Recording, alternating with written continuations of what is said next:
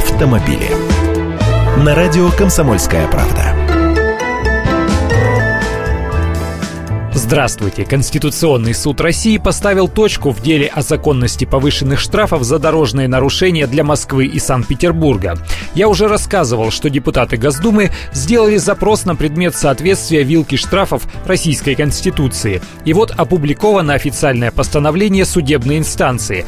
Повышенные размеры штрафов за отдельные дорожные правонарушения в Москве и Санкт-Петербурге не противоречат Конституции Российской Федерации. Да кто бы сомневался, но аргументация презентацию выслушать все же интересно. Привожу прямо цитатами. Будучи ответственными за обеспечение безопасности дорожного движения во всей стране, федеральные власти вправе принимать меры, способствующие разрешению региональных дорожно-транспортных проблем с учетом местной специфики. Соответственно, они вправе устанавливать повышенный размер штрафов для отдельных субъектов федерации. Далее про Москву и Санкт-Петербург.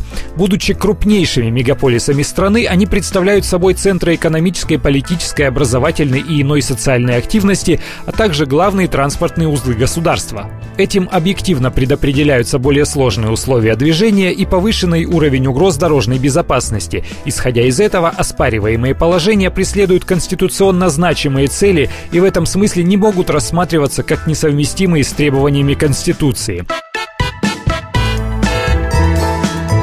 Автомобили.